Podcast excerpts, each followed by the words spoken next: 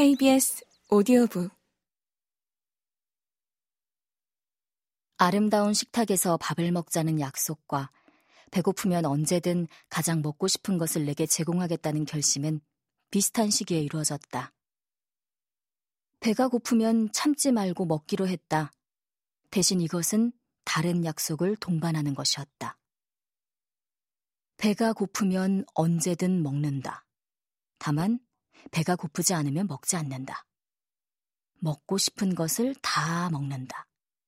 가장 아름다운 식탁을 제대로 차려 먹는다.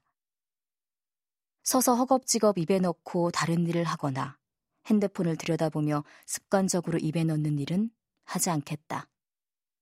제대로 된 식탁에서 제대로 먹는 일만 하겠다. 나는 뚱뚱하다 해도 아름답고 소중하고 사랑받는 존재이므로 먹는 것을 억압하지 않겠다. 먹는 것도 인생의 한 부분이므로 정말 즐겁고 소중한 일이다. 아침부터 고기를 구운 것도 이 무렵이었다.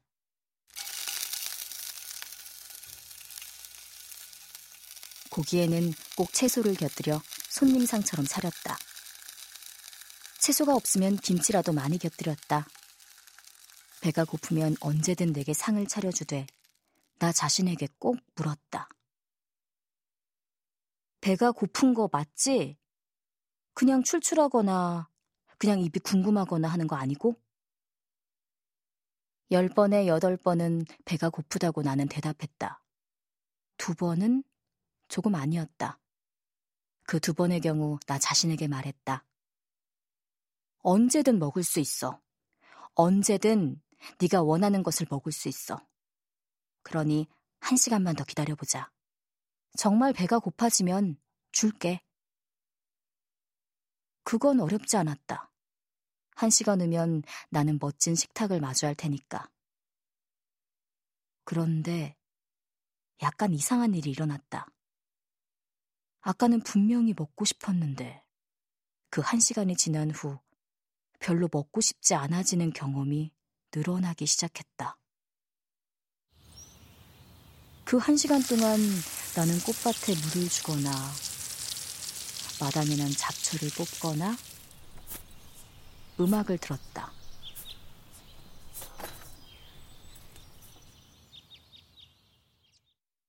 나는 서서히 배가 고픈 것과 그냥 먹고 싶은 욕망을 구분해 가기 시작했다.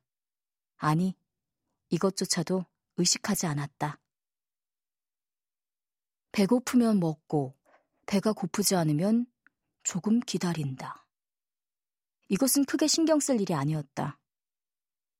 두세 달이 지나자 신기하게도 열 번에 여덟 번은 그리 배가 고프지 않았다고 나 스스로 대답했고, 나중에는 너무 식욕이 없어져서, 그러나 의식하지 않고, 약간 두렵기까지 했다. 일부러 하루에 한 끼를 먹으려고 노력한 날도 있었다. 작아서 버리려던 옷들을 다시 입기 시작했고 내가 봐도 핏이 살아나기 시작했다. 그렇게 이 년의 시간이 흘렀다. 나는 그렇게 많이 살이 빠지지도 않았는지 모른다. 그러나 이제 나는 확연히 다른 삶을 사는 것은 확실하다. 내 식욕에 대해 죄책감을 갖지 않는다. 하루에 네 끼를 먹는 날도 있고 친구들이 오면 가끔 다섯 끼도 즐겁게 먹는다. 하루에 한 끼를 먹는 날도 있다. 생명에 지장이 없다. 그리고 나는 각오가 되어 있는 사람이다. 내가 마르든 살찌든 나는 나를 이제는 사랑하니까.